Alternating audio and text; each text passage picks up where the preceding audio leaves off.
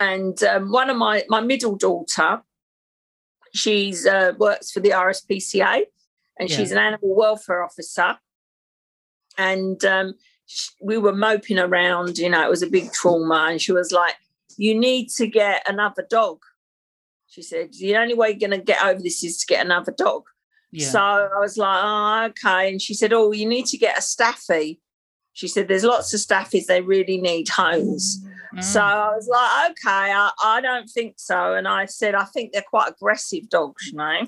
yeah. And my daughter went mad and she said, You're part of the problem.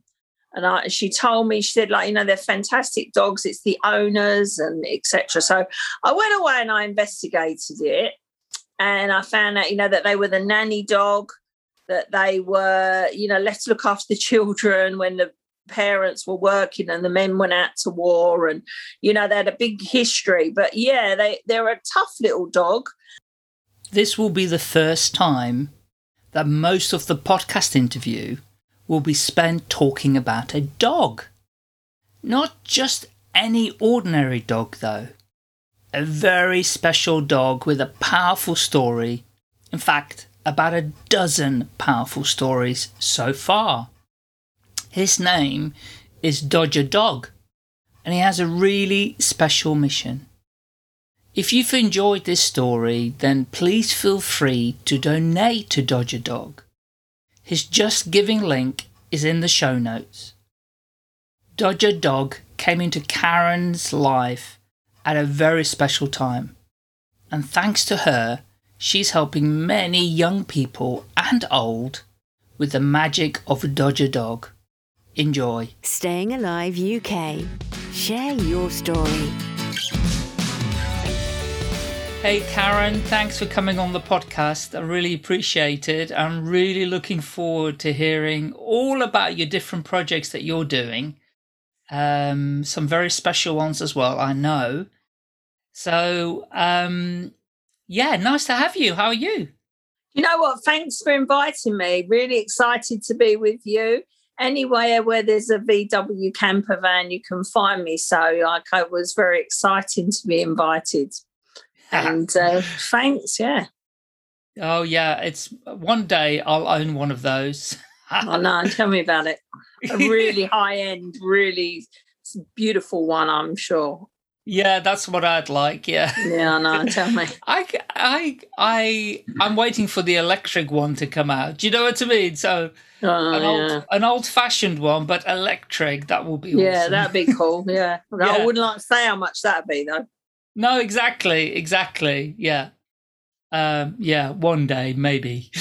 Um, so, Karen, um, I always get everybody who comes on the show to talk about their past lives.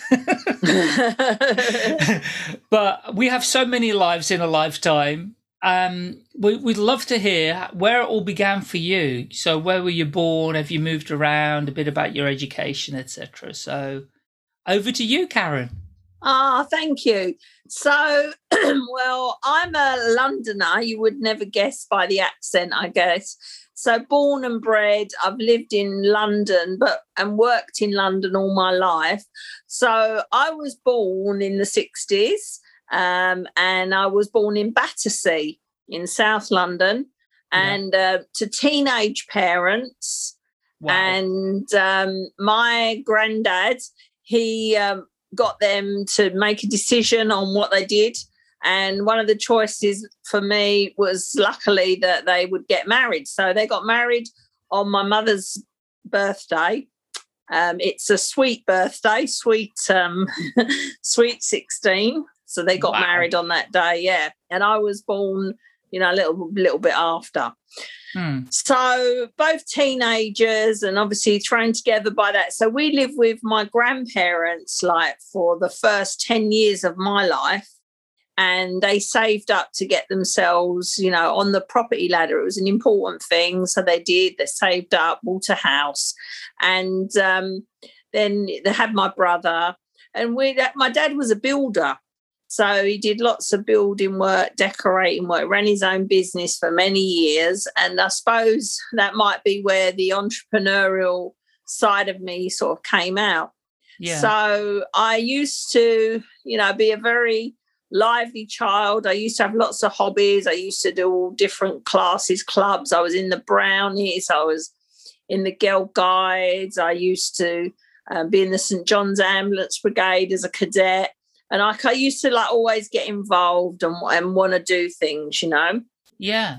And um, I suppose it carried me through at school. You know, I used to do quite a bit of um, acting at school and I was always cast as the bad girl, you know, or the the witch, or in in like any sort of story where there was a baddie, I was always the baddie. I think I longed to be the princess, but like, I was yeah. always really the witch. So I think it was because I was too loud to be the princess, and I suppose my life carried on at that. And um, when I was sixteen, like I I wanted to leave school, and I I didn't really like school.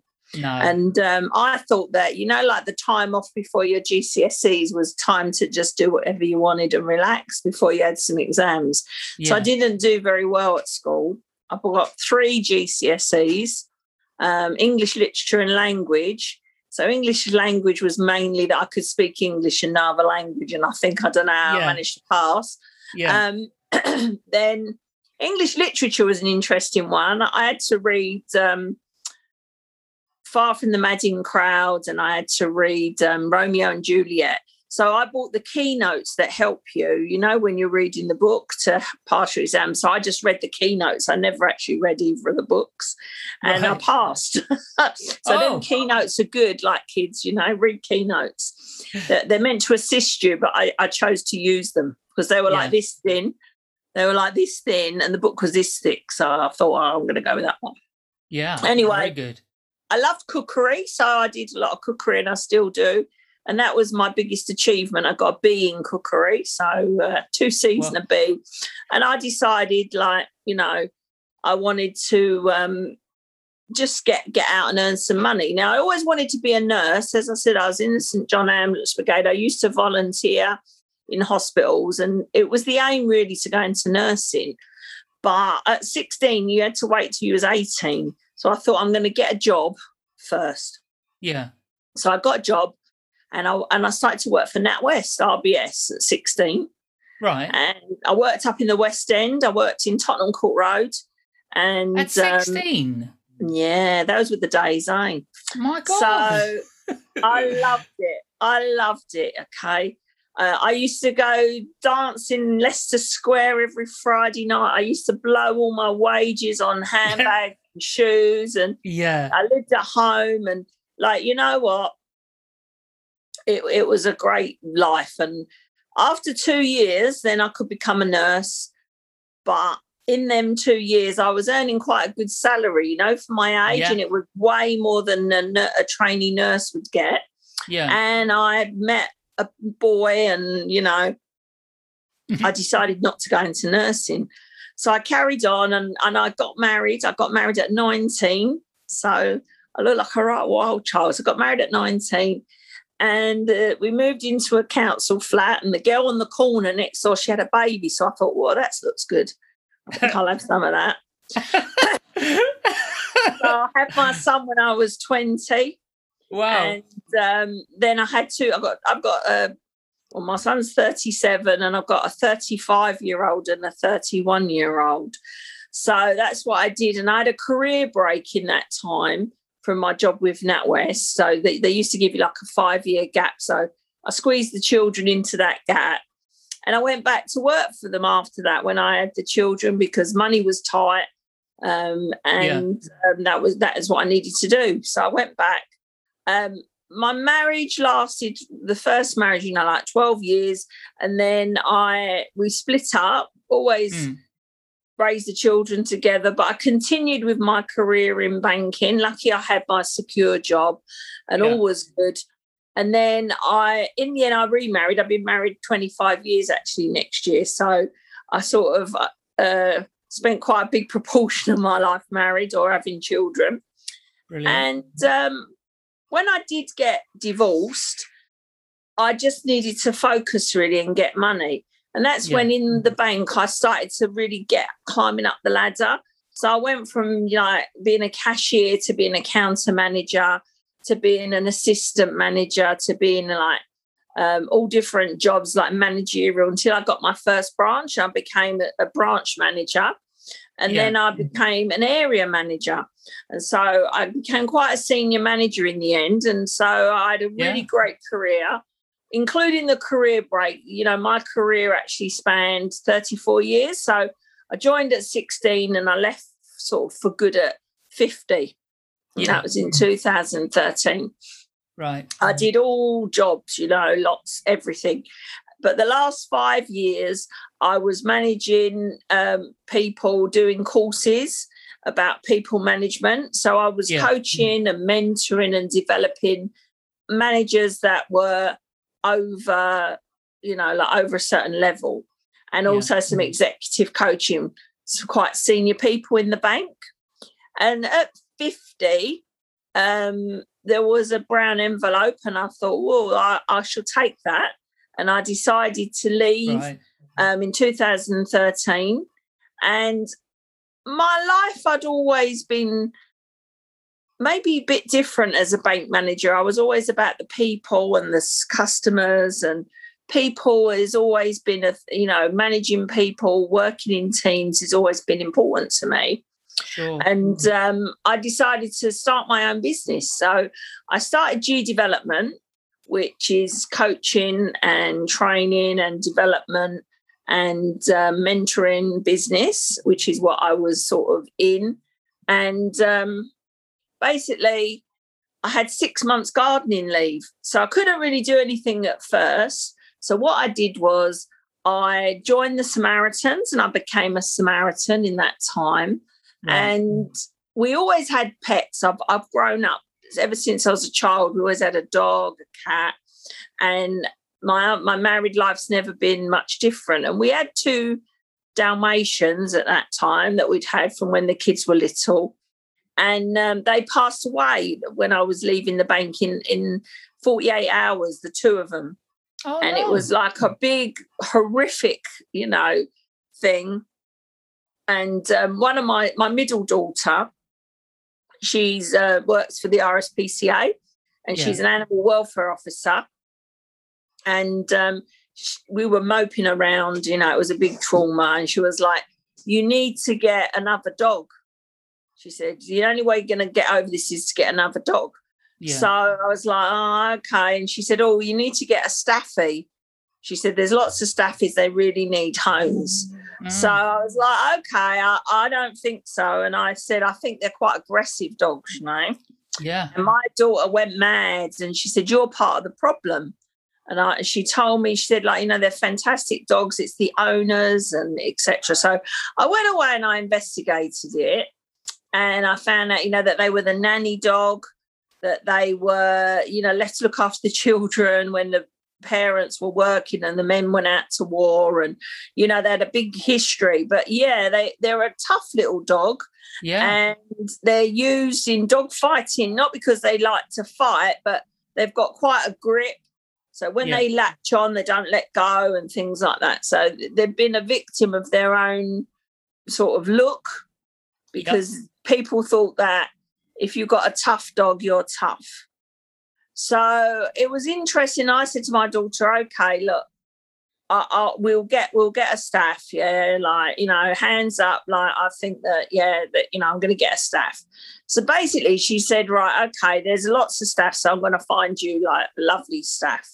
And um, as i said well that year i was 50 and i had a big trip for a month planned and um, like a week or two before she says right i found you this staff is lovely and I said, Yeah, well, I'm going away for a month and it's a bit irresponsible, you know. So I think I'm going to have to wait until I come home. Yeah. And I did have older children who would have looked after it at home, but I thought, Oh, you know what, I'd rather be there. So she said, Well, there's they come along, you know, all the time. So she said, Don't worry, I'll get another one. This one is really cute, but you know, don't worry. So I went off on my trip yeah. come back. And like a week later, she's on the phone. She said that staff is still at the Harmsworth, at the Harmsworth Animal Hospital. And um, she said, like, you know, I don't know how much longer he's been. there. He's been there like he's been there now then for like five weeks. And um, I said, okay, okay. I said, all right, then uh, what do we have to do, you know, if we want to adopt him? And she's like, I've got him in the van. I'm putting him on my way home. so I was like, okay, um, right. All right. So then. he basically been waiting all that time. He waited she- for me, yeah. He's waiting for me now. He's looking at me. I was trying to make him come over and say hello to everyone, but I will do before. Yeah, yeah, we must see him. So we got Dodger, and Dodger was a cute little puppy. Someone drove up to the Harmsworth and they just said they found him in the street and they Oh, left him there basically. And they said, Well, no, we don't take healthy dogs. And they went, Well, I don't care, you know, you do what you want. And he sort of tried to follow him back to his car, Dodger. oh. And um, the nurse, the kennel maid, they grabbed him, got him in there, found out that he'd got sarcoptic mange, which is um, like a skin condition that a lot of Yeah. foxes have got. You know, if Yeah. you see a fox with a bald tail, then they normally got sarcoptic mange. Anyway, so we got him home and he was just adorable. And, and I was on this six months gardening leave. Um, because that was at the time then I got made redundant, literally also the day I came back from the holiday yeah. and um, I've become a Samaritan. So I decided to start raising some money for the Samaritans, and I decided to do a walk with my daughter. It's 25k, Mm. and um, I have to tell you, I was very overweight. Very, I've lost five stone since that them days. Um, and um, one of the first things that yeah, so I did this walk actually being really overweight and really unhealthy. But he was my coach and mentor, you know, Dodger, and he used to walk with me every day, and we built it up to when I was walking about in the end 22k, I was okay, and then we we had the walk, and it was one of those um, canal path ones, you know, all along the canal yes. in London. So it was Yeah. really cool. Uh, finished it in five hours, which uh, it wasn't. That's not very fast, but still, uh, we finished it and we did it. And um, that's when I started to think about. You know, I looked for a few jobs, and I I just sort of didn't. I thought, you know, I'm going to make a big change, and that's when I decided to be self-employed. And one of the things I did was I wrote a little, you know, a couple of. I think I, I wrote three short stories about Dodger. Mm. So all of Dodger's books are tr- true, based on truth. So I wrote the one about Harry was abandoned and rescued, Yeah. and um, I made it that you know when he got his forever home, he's going to be the best little dog he could possibly be. Yeah. And he was like, when we used to go out for walks, he used to love other dogs. He used to have a few friends he played ball with, and he was like a really friendly little dog, you know. yeah. Uh, so I wrote the first story on him being abandoned, but then him being forgiving, you know, and and and wanting to be happy and wanting to share and wanting to have friends. So I wanted to teach children, you know, that sort of like bad things can happen, but you can be happy, you know, Yeah. things can Yeah. change. And then I wanted to mix it in with the fact that he was a staffy and, you know, he got a bad reputation. So little did I know how it would even evolve then, but that was like the vision, you know. yeah. So in the book, we talked about sharing and playing, and, and it was all true. It was all things he did, you know. Mm. And then the second book I wrote was um, a true story. So one day we went over the marshes, and um, Dodger, Dodger was about six months old when we got him. He was about seven months, and I used to let him off the lead, and he used to run off and like come back, and I used to blow a whistle. He used to come back. Anyway, this day it had been snowing, and he didn't come back Oh, and I was lost him for about a quarter of an hour, couldn't find him. Anyway, he'd run down to the riverbank and there was all litter and all that, and he, he'd like somehow managed to fall into the river Lee. well, oh yeah. And I climbed, I, in the end, I heard him crying and I got to him. There was cans, bottles all round him, and he was sucking under. Anyway, I pulled him out. And then we couldn't get back up the riverbank Oh, and I called my daughter. She come and got us and helped us. And I wrote that story, which was about that. And it was like, don't run off when you're in, you know, out. To children. You know, it's dangerous. Yeah. Um, don't drop litter like it's dangerous. Talked about the ducks living in the water. Talked Yeah. about not going close to the water's edge. And that was like my second book, Dodger Dog's Muddy Mistake. And then we decided to get a second dog. As I said, we had two before, and one of those Dalmatians was deaf. So there was a dog at Southridge. Um, she's called Shay now, but her name was Holly, and she she was a she. You know, the, sorry, the phone keeps dinging, so everybody seems to be ringing me. But I'm all, it always happens, doesn't yeah, it? you went silent for a second then, yeah. yeah, apologies. No, Right. no worries. so basically what happened was um, I wrote one we we got Shay. Shay's deaf. Uh, she's a staffy. She's half staff, and then the other half is Sharpei and German Shepherd. She's a bit of a mixture, a bit of a Heinz 57. Right. But she was she was deaf, and I'd had a deaf dog. So Purdy, my one of my Dalmatians, was deaf. So I, I know dog sign language, and I, and I was you know I'd had Purdy for 15 years, so I decided to get a deaf dog. So going in Wow. the ilk of the two books that I'd written, then I naturally wrote Shay's rescue story, and that was like Dodger getting a sister. Dodger's Yeah. sister's got a disability. Uh, so they're a mixture of like dog welfare, doggies for life, and then values and behaviours, you know, for the kids. Mm. So that's how I started, and um, I, they were just my little stories. But what happened was I started to think about illustrating them. When I started my own business, I started to think about the books, and um, I joined networking, and I started networking. And when I was networking, I met Kim Weimer.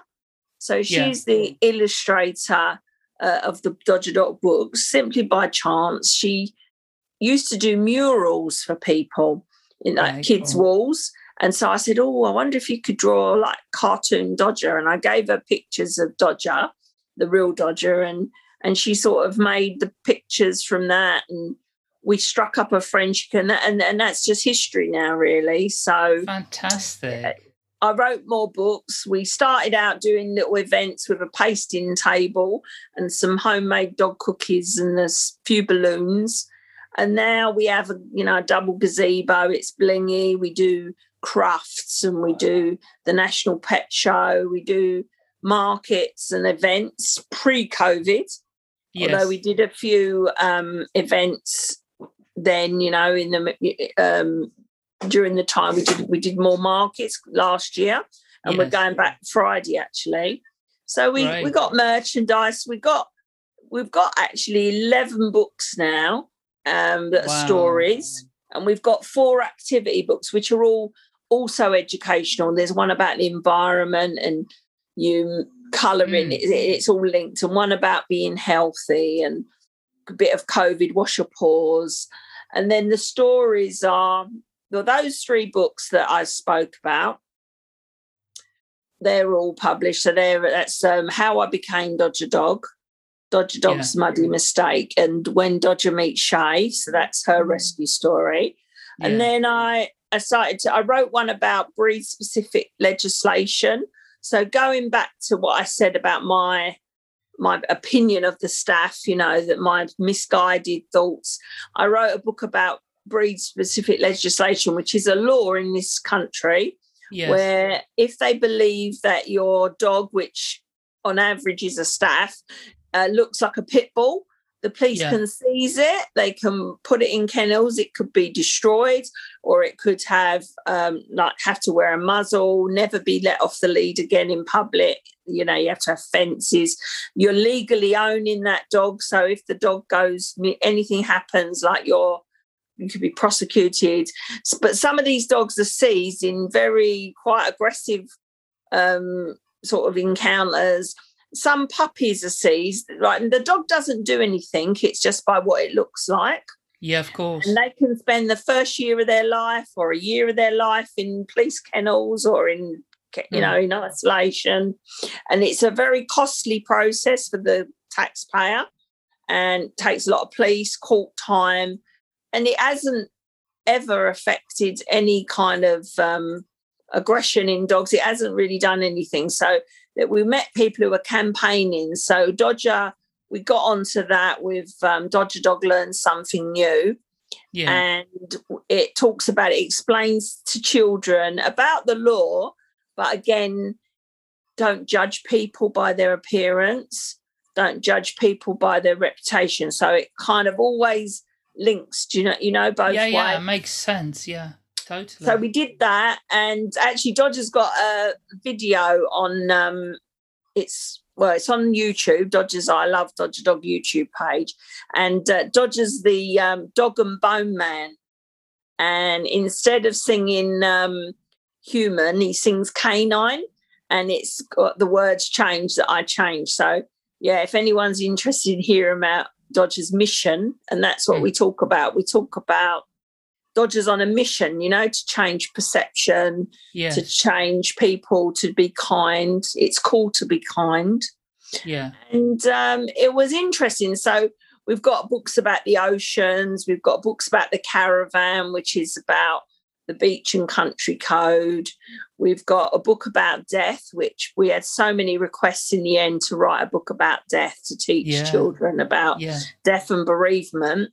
And strangely, that was released um, last March.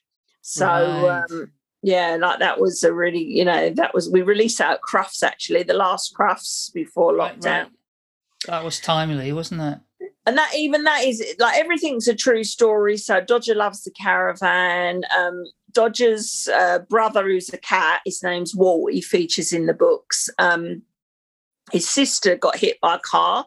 So she did it. She's um, my dad's cat, and she's Walt's sister because they were all born in his back garden to a stray cat.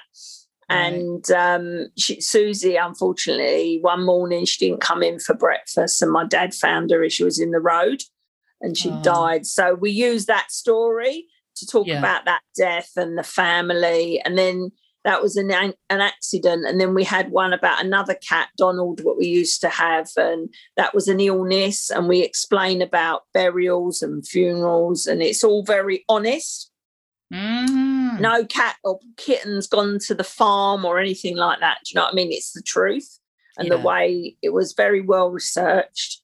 Um, so yeah, and Dodger Dog finds a job. Well, I suppose that's the piece to the story that I haven't told you about. So Dodger is a pet therapy dog Mm. now Mm. and um, he's he goes to residential homes he goes to secure mental health units he works with dementia patients brain injury patients children um, in fact he won an award last february and he's what they call um, a bart's health hero so he goes to hospitals and places within bart's health here in london so Yeah. uh, probably people might know that's where um, Prince Philip was, wasn't he, in Barts? Right, right, yeah, yeah. yeah. So he goes there to radiology, to intensive care.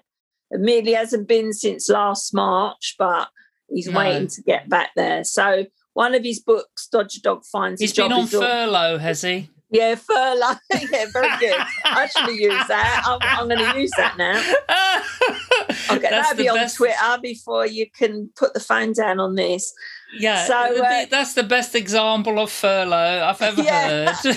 Dodger's been in the metro. He's been like on all different things. He's had Yeah. stuff. There's videos about his journey, but basically, you know, he's such a loving little dog, and he loves people. And oh wow! he, he- so he does that. And um, yeah, we've been we was doing that. He, and he won. He was the first dog to be nominated for a hero award. So every year, all the NHSs they have heroes, and it's always Yes. like nurses, doctors, or you know, Yeah. people who get nominated by patients and other Yeah. stuff. So Dodger was nominated, and um, Dodger, he, well, he went to the dinner. He had a tux. He went there. He thought he was Snoop Dogg because he had a, a blingy collar with Dodger in Diamantes on it and a da- of Diamante lead and a tux. So yeah, he, he Snoop Dogged it out. He was very uh, keeping with the Snoop-Dogged it. staff, you know, the staff image.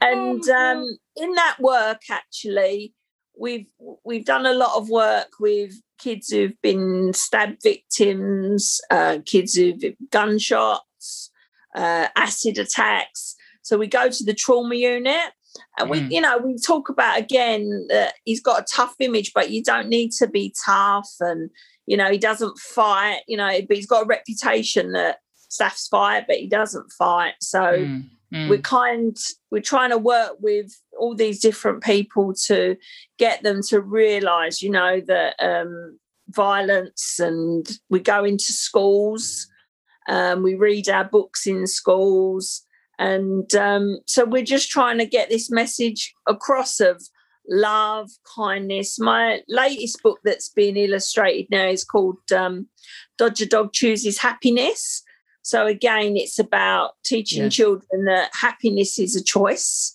yeah. and how to stay happy. So it's think of things to look forward to, talk.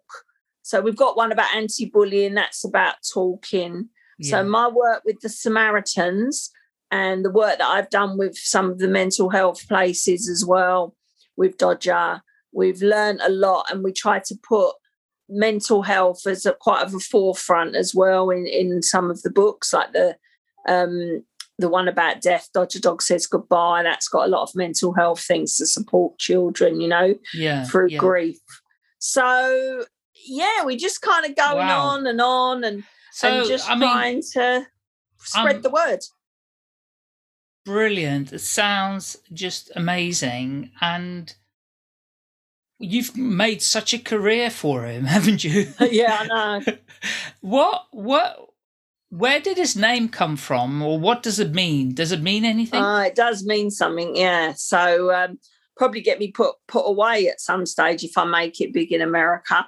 So right, Dodgers' dad, my husband, is a big baseball fan, right. and he supports the LA Dodgers. right.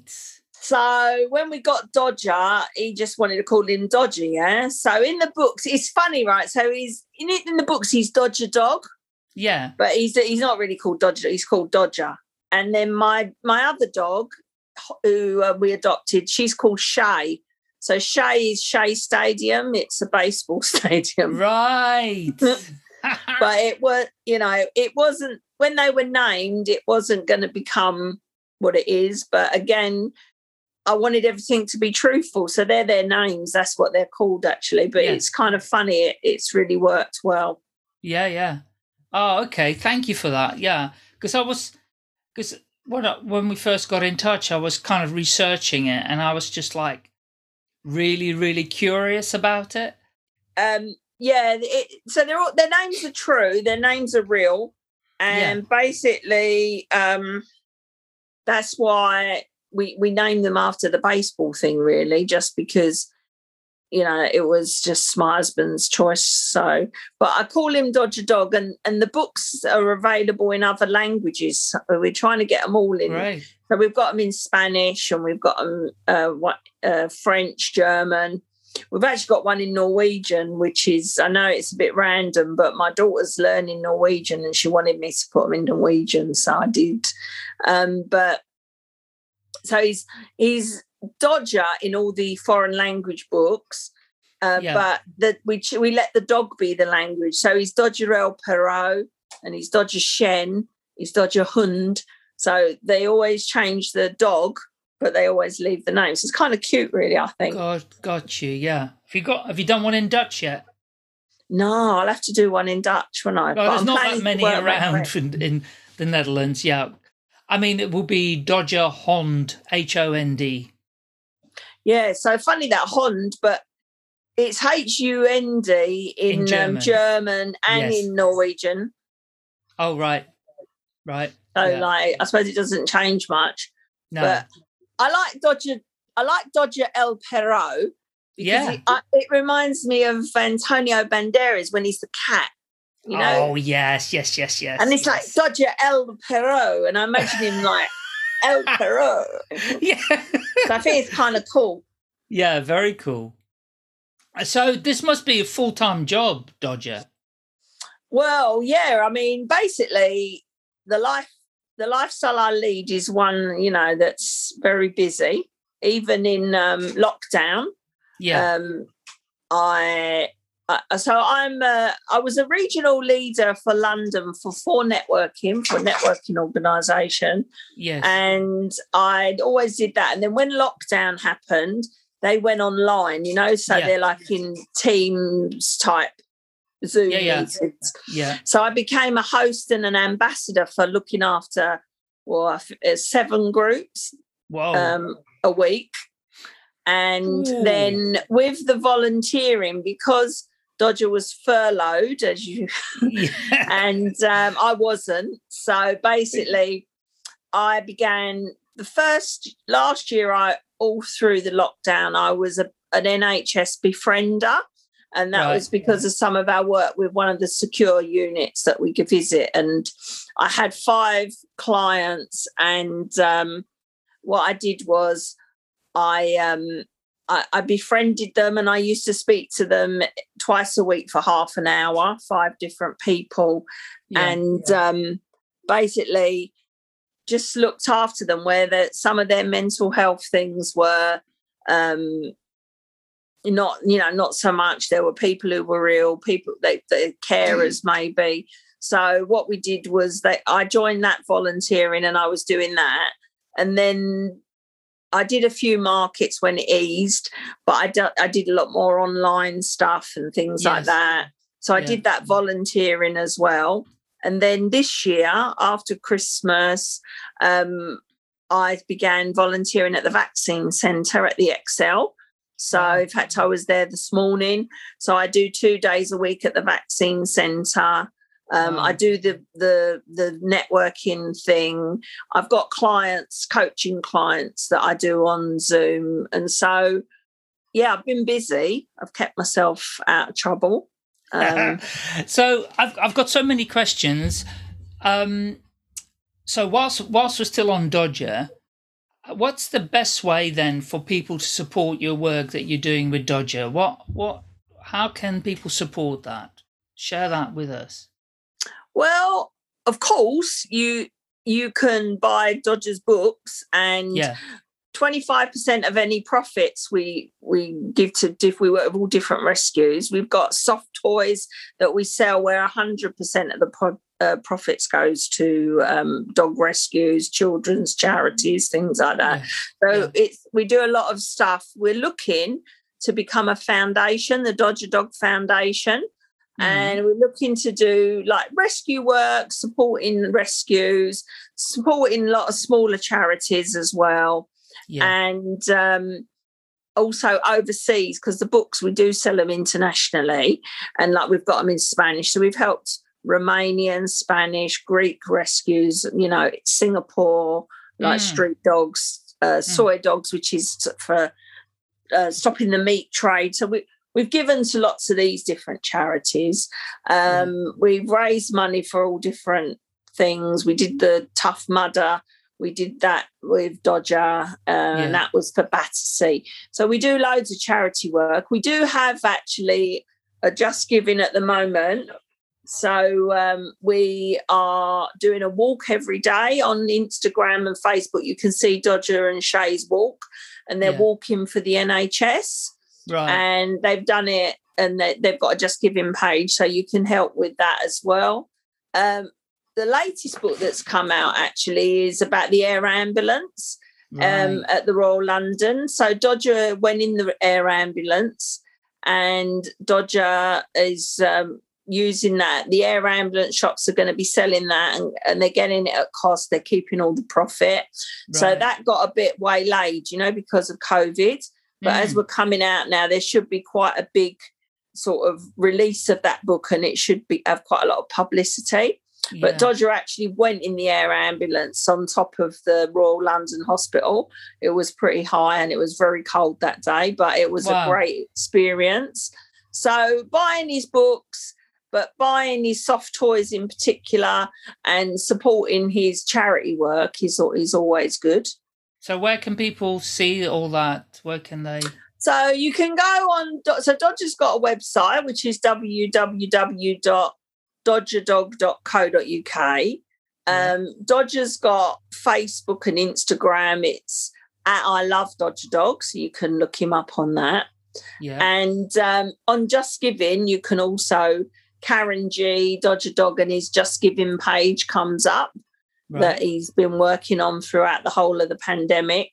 yeah. And um, yeah, and also you can on his. We've just literally populated some markets that we're going to be at. So if anyone's in Sittingbourne or East London, Walthamstow, Folkestone, we get Yeah. about, and then when the events open, we um, we'll be all over the place. Hopefully, we also visit schools, and we do visit like different places where you know people invite us. So if people are interested, like in um, us coming and reading a story in the school, Dodger meeting the children. So he has done a couple of. He's done two visits during lockdown that were COVID safe, but yeah. coming out of it now, it'll, they'll be able to have more visits. And we, yeah, you can look at everything on our Facebook pages and on our, you can see what we get up to. Brilliant. And um, you can invite him. We don't charge. So if we go to your school and we, we sell our books, but we don't make a charge, it's all free. Oh, wonderful. Wonderful. Thank you for that. I'll obviously we'll include all of that in the show notes as well. So tell us a bit about your coaching business then, Karen. So I I do coaching with a tool. Now I don't know if you've heard of Myers Briggs MBTI. Oh, yes. Oh, yeah. Yeah. Very much so. So I'm yeah. a licensed practitioner for that. So for people who don't know, it's psychometric profiling based on the work of Carl Jung, and it explains to you about yourself. It's about self awareness, Yeah. and it helps you to make sure that you spend your time doing things that you are fulfilled and that you enjoy and that you don't you don't try to focus on doing things that you don't like if you're things that you don't like that you have to do then we work around how you can change your thought patterns or change what you do yeah. like and work to to achieve things you know in a balanced way Yeah. so i use that and i do different talks or different um i do yeah talks and uh, events. I do team events. I have individual clients. And um, again if anyone's interested a good place we've got karen um we've got what's it sorry www.gdevelopment.co.uk but karen gee if you, if anyone's on linkedin um Mm. please you know connect with me. Say that you saw me on the podcast and um, you can see the recommendations and the videos and so the things i've had that business in eight years now Brilliant. Brilliant. And and so how do you split your time because you know this is the challenge. I mean lots of people out there doing multiple different things and it's always a challenge how you prioritize your time Yeah. between different projects. How do you manage that? Um, I suppose I just try to structure my week, sit down and, and work out what, what I can do when. Um, like even then when I started working at the vaccine centre, um, what I did was I chose the day um, that I could I would normally go to the hospital so Yeah. that when things went back and someone's ringing me now again i'm just trying to right i sent her a message sorry right so um yeah i try to keep things structured so like tuesdays and thursdays i go to the morning in the vaccine centre but Yeah. i used to always go to the hospital visits with dodger so Right. i can't try to keep things so that they can be um, organized. So Mondays I used to network and do lots of admin. Then weekends I would always be at events. Um, so I see clients in the evenings, or sometimes I used to see them Mondays, Wednesdays. So I, I keep certain days free and I try to block out chunks of time Right. but I do that, and I, and I that's one of the things that a lot of people need coaching with. I, I help people make business plans, model weeks, Yeah. um, because it's important to have structure, and that's Yeah. why I tried to keep that during the pandemic. Yeah, yeah, absolutely. Oh, that sounds cool. That sounds great. And and with the Myers Briggs stuff that you do, do you do workshops and things, or people just take the tests, or how does that work? Well, they they take the test, but then they have they, they, they have two hours coaching, which explains the test with them. That's Right. normally how we start. But I do workshops. I've done mini workshops. I've done lots of different things over the years with it. But Yeah. what works best is that if if I have a coaching client, then they have to have either had Myers Briggs done in the past or do the Myers Briggs. Yeah, And then what they do, they buy a block of coaching sessions and they can use one of them for the debrief of the Myers Briggs, yeah, or they can just buy a package which is the profile and and the the debrief. right. So and then but most people that it's not often that people only do the Myers Briggs, they tend to do it and then continue coaching. And then when Yes. they're having the coaching, we work on, you know, their thoughts, their feelings, their behaviors and what they're doing. right. And then we help them to understand. Like I do lots of things, and and if I didn't have good time management, then it would just collapse all around me. yeah, So we get people to talk about what's collapsing, and really, it sort of would probably link into what their profile tells them. So for Right. me, I used to be a person who was like reckless and late and like just whatever, fly by the seat of my pants. And that's Right. what my profile says that I do. But because I learned to understand myself, I have to force myself to be organized or force myself to work in a certain way. So Mhm. it's about self development with an understanding of if you don't develop, what's going to be the impact on your your life and your business. yeah, yeah, yeah. Fa- fascinating. I mean, I didn't. It's Myers Briggs. Just remind me, it's those with the four letters you get. That's it. Yeah. Yeah. Yeah. I think I'm. I can't remember, but I'm like a. I might get this wrong. I'll have to look back now to see when I did it. It must be years ago.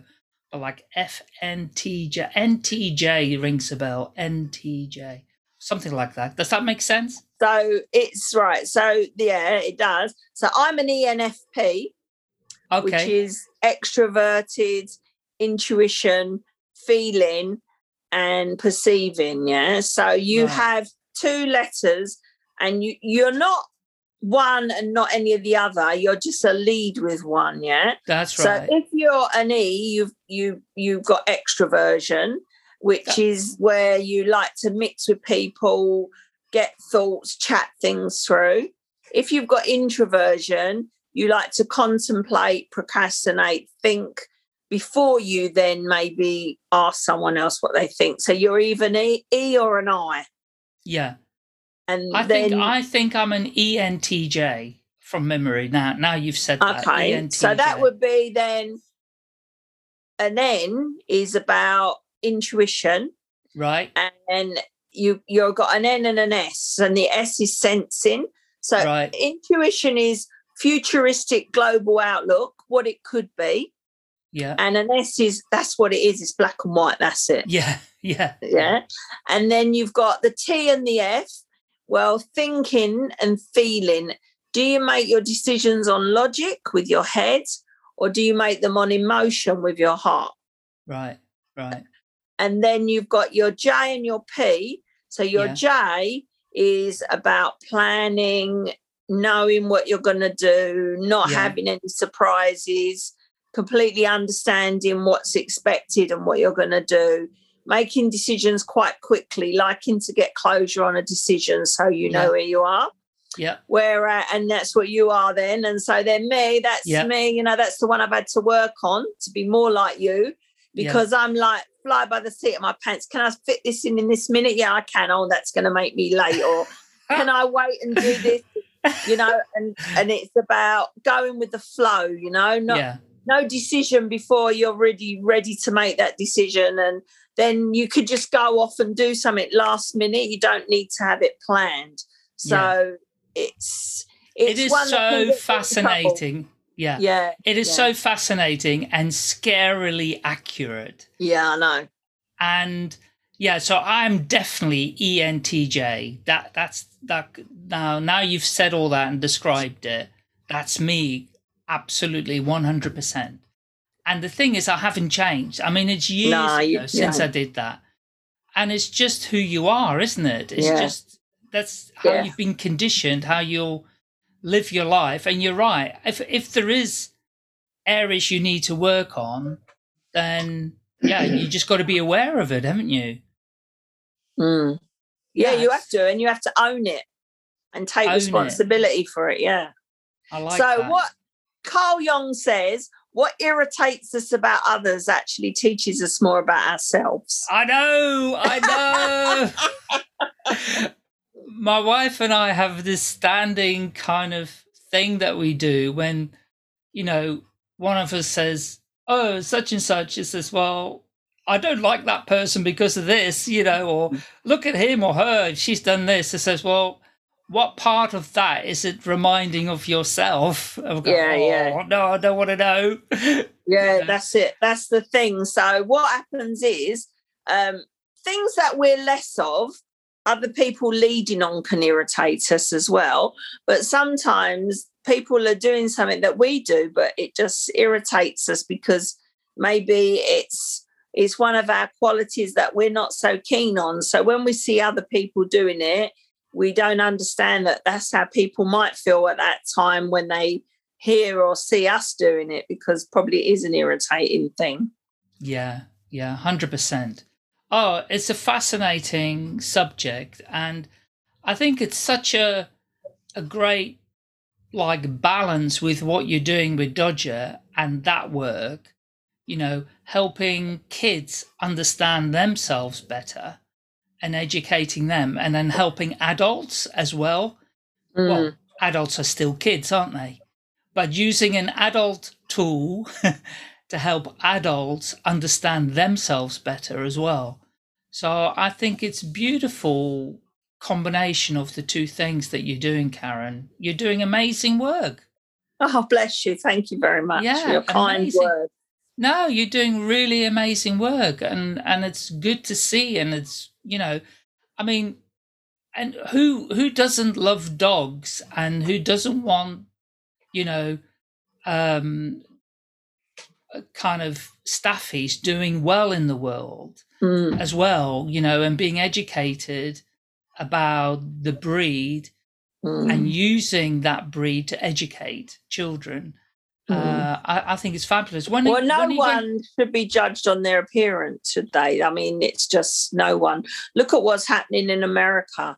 It's Yes. absolutely shocking. I mean, no one should be treated any differently or judged because of what they look like. no, And there is also another thing actually about the dog thing, you know, and animals. So um people, humans that um perpetrate violence, um, murders, tortures, attacks of any description, you know, Yeah. they they they enjoy that and that they they they they feel a high and adrenaline rush, you know, when they cause pain, when they kill, when they Yeah. all these things, right?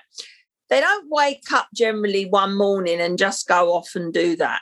Right. If you look back at their childhood, they Yeah. were pulling legs off spiders, they were chasing pigeons, they were putting rockets to cats' tails, they were killing whatever. They they start to have this this sort of sadistic, like this streak and it actually does start with animals it's not just about even the animals and stopping the cruelty. The fact is identifying animal cruelty especially in young people can be the start of getting them off of a road where you know violence becomes such a big part of their lives yeah, because the violence is is for pleasure in in gangs in like torture.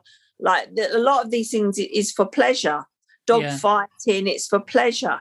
So it's very important that we stop children and make them understand that you know a pet is needs to be loved needs to be nurtured and like i think that having pets teaches children about respect for animals, about responsibility. Someone's waiting for them, someone needs them, someone has to be fed, someone has Yeah. to. It's about teaching you skills that you're going to need, you know, Yeah. when you grow up. So Yeah. I think it is. But people who perpetrate violence, you look back and you'll see that they they've started with animals dissecting frogs even anything where you know killing and maiming gives it gives them pleasure. So it's actually pretty serious psychological stuff you know? Yeah, hundred percent right, and it it it gets conditioned in to the mind and to the brain over a period of time when, as you say, they don't know any different, Mm. and they believe that's just the way it should be. yeah it becomes the norm becomes the norm, yeah. And I mean, we're all conditioned in some way, you know, for different Mm. reasons, Yeah, different yeah. things that we've been conditioned into. Some some are good, but Mm. some are bad. I mean, I did some research. 2013, I did an article for a journal, a psychology journal, to do with social media and how that's affecting everybody uh, in good and bad ways. But this article was looking at the bad ways, and I'd come across previously, actually, an experiment they did in the, I think it was in the 60s or maybe even earlier, which was a really bad experiment. It was showing children, uh, was an adult hitting a doll Mm. uh, physically, and um, children were watching, and then they put the children in the room. They were watching through a window, and then they children went into the room, and they just replicated what that adult did. Mm. They weren't shown what to do, but they just copied Yeah. and replicated it. But that's even about how you talk to people. It's about Yeah. respect. If your parents don't say please and thank you, if they're aggressive, if you see them fighting, if you see them drunk, if you see your mother being, you know, beaten, like these are things that stay with you and they affect you in different ways. Now, not everyone becomes a drunk or a wife beater, but No. a lot do. But oh, Yeah. but you might become quite aggressive or quite withdrawn. You you could not reach your full potential through the way that you've been raised and the things that you've seen. So it's important that we try to make children understand that they have a voice and that they need to speak up and without saying it, but not you know your parent isn't maybe always right depending on what their behaviors are or addictions or health conditions or mental health especially. So right. we need to get kids to kind of not grow up too soon definitely but to understand right and wrong. And it doesn't matter who the person is it can be someone that you love it can be someone close to you but what they're doing might be wrong so it's Mm. about that really, but in a gentle sort of way that they learn it from for themselves. Because after all, as a coach, you don't tell people, you get people to explore stuff. Same as Samaritans, we, we don't give advice. We get Mm. people to explore feelings and explore stuff and then make their decision over what they want. It's called Yeah. self determination. It's about we are the captain of our ship. Yeah. So yeah, Fantastic. stuff. We we we could chat about it for hours. I know we have. It's been so fascinating to hear your story and all the things that you're doing. Um, again, I'll repeat: amazing work. Oh, thank you. You you've shared some websites and social media handles already. Are there any that we need to mention in addition to those? Uh, not really. I mean, I think if you put Karen Gee and Dodger Dog or Karen Gee Development, anything, I pop up all over the shop. So I think I'm kind of um, Yeah, SEO Yeah. is working. it's work. It's doing something. Yeah. Brilliant, fantastic. Well, I, I I'll include all of those anyway in the notes, and uh, hopefully people can Google you and get involved. Everybody, get involved with Dodger Dog. Get involved with uh, Myers Briggs. Um, highly recommended. Um, Karen, thanks so much for coming on the podcast. No, my pleasure. Thanks for having us. Thank you. No. um, and uh, I don't know where where is that Dodger? Dodger. Dodger. Hold on. Yeah, thank you. Let's get him. He won't get up. Right. Here he is. Oh, hello, Dodger. He's cutting in and out. Yeah, I can see him. Oh, you see you're gorgeous. Hello. yeah, I can see him. Oh, on the chair. And then Yeah. this is. She's the one who's deaf. Oh, Background, their backgrounds are a bit of a nightmare actually. But yeah, there you go. They're real. Oh, maybe I should turn the thing back. so yeah, they're real. that's brilliant. Thank you for showing those. No, thank you for having us, and um, I enjoy everybody. Enjoy the rest of your day. And you too, Karen. Take care. Bye. Bye for now. Bye. If you've enjoyed this podcast, please rate, subscribe, and share at will. I'm always looking for more listeners and guests, so do get in touch, please. You can find me pretty easily by searching for Staying Alive UK. Thank you. Staying Alive UK. Share your story.